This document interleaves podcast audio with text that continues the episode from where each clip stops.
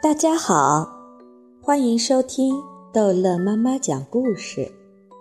今天逗乐妈妈要讲的是《淘气包马小跳》丁克舅舅之疯狂的前进。丁克舅舅开着车，在凌晨的高速公路上一路狂奔。天还没有亮，公路上的车很少。一路畅通无阻，不到三个小时就开到了盘龙山脚下。在集合的地点，已经有几辆车等在那里了。所有的人已经到齐，他们把行装从车上搬下来，就准备出发。丁克舅舅背帐篷，Miss 张背睡袋，马小跳背干粮。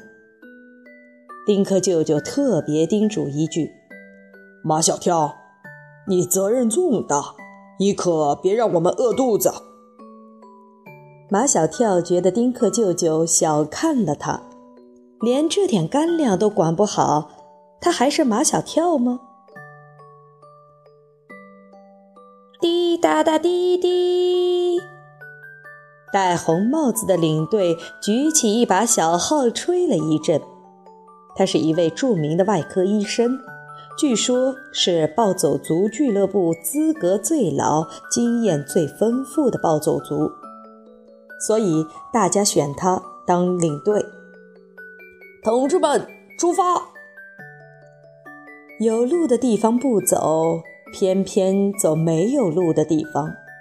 暴走族的口号是：走自己的路，绝不走别人走过的路。没有路的地方非常难走，地上铺着厚厚一层已经腐烂的树叶，杂草和藤蔓纠缠在一起。马小跳深一脚浅一脚，就像有谁在脚下使绊子。马小跳已经摔了好几跤了，就这样，丁克舅舅还不停地催他。马小跳，你快一点！我们都落到最后了。马小跳向前一看，在很远很远的深山里，闪耀着一个小红点，那是领队的小红帽。马小跳气喘吁吁：“呃，他们走那么快干什么？”天黑之前，我们必须赶到长江边。像你这么走，非走到深夜不可。正说着，只听马小跳叫了一声：“妈呀！”他又摔了一跤。原来地上还有零零星星的积雪，白花花的，东一块西一块。马小跳踩在一片积雪上，结果下面是一大个坑，一脚踩空，马小跳掉进坑里了。幸好这个坑不是太深，定克舅舅。拉着马小跳的一只手，Miss 张拉着马小跳的另一只手，把他从坑里拉了出来。这太危险了，Miss 张指着旁边的一片积雪，对马小跳说：“你如果踩在那上面，你就没命了。那下面是悬崖。”丁克舅舅要给马小跳找一根探路棍，让他把路探实了再走，免得再出危险。那树上挂着一根，Miss 张看到就在他身旁的树上挂着一根杯口粗的光溜溜的棍子，他伸手握住那根棍子一拉，尖叫一声：“Oh my God！”Miss 张叫的是“我的天”，他握住的那根棍子冰凉冰凉的，滑腻腻的，原来是一条冻僵的蛇。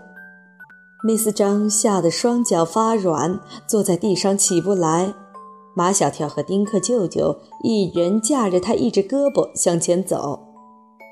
任何事情都不能阻挡他们前行的步伐，他们在疯狂地前进。越往前走越难走，风景却越来越美。这是盘龙山的后山，盘龙山的前山早已开发成著名的风景区。凡是著名的风景区，就会有许多人、许多人工的亭子、回廊和住宿的饭店。景点里还有许多商贩，上山下山的石阶梯上有许多抬轿子的轿夫，跟在你身边，不停地问你坐不坐轿子。盘龙山的后山因为山太高、水太深，目前还没有成为向游人开放的风景区，所以这里美丽如画的仙境。只能给喜欢到人迹罕见的地方去探险的暴走族们饱览了。嗨，丁克，丁克，丁克！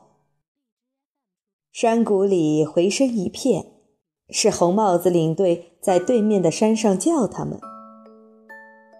丁克舅舅，我们追上他们啦！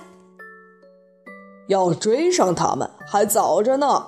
丁克舅舅说：“现在我们和他们在两座山上，要绕过一道山涧才能过去。别看只是一道几丈宽的山涧，真的是要绕过去，是一段很长很长的路程。这时候，马小跳恨不得在自己的背上装个螺旋桨。”像直升机那样飞过去，或者把自己的两只胳膊变成两只翅膀，像小鸟那样飞过去。马小跳想的也是丁克舅舅正在想的。他见有一棵大树斜长出去，横在山间的中间。马小跳，你想不想飞过去？马小跳当然想飞过去。这样可以少走很多路，而且马上就可以追上红帽子领队。可是我身上没有螺旋桨，又没有翅膀，怎么飞得过去？丁克舅舅却说：“只要想飞，我们就可以飞。”他从背包里取出安全绳，绳的一头系着一个梅花爪。丁克舅舅把梅花爪横在山涧中间的树上掷去，梅花爪紧紧地抓住了一根粗大的树干。丁克舅舅拉拉安全绳，很结实，我们可以拉着这根绳子荡过去。丁克舅舅把安全绳在他手上绕了几圈，一纵身，轻轻松松地从山涧这边荡到山涧那边。又从山涧那边荡到山涧这边，好像荡秋千一样。丁克舅舅问 Miss 张和马小跳：“你俩谁先来？”Miss 张和马小跳都争着先来。丁克舅舅说：“女士优先。”就把安全绳拴在了 Miss 张的手腕上，然后跟 Miss 张一起荡过山涧。丁克舅舅又荡过来，把安全绳缠在马小跳的手腕上。别向下看，一闭眼就过去了。丁克舅舅叫马小跳别向下看，马小跳偏向下看，下面是白浪翻滚的激流。越过山涧，他们果然很快就追上了红帽子领队。这时已经到了午餐的时间。大家拿出干粮来，就着山上的泉水吃。马小跳，我们的干粮呢？马小跳身上什么都没有了。刚才在过山涧前，他嫌背着干粮碍手碍脚，把装干粮的包随地一放。就这样，人过来了，干粮还留在山涧的那边。马小跳啊，马小跳，你说你有什么用？丁克舅舅已经饿得眼冒金星，所以火气很大。别着急，总会有办法的。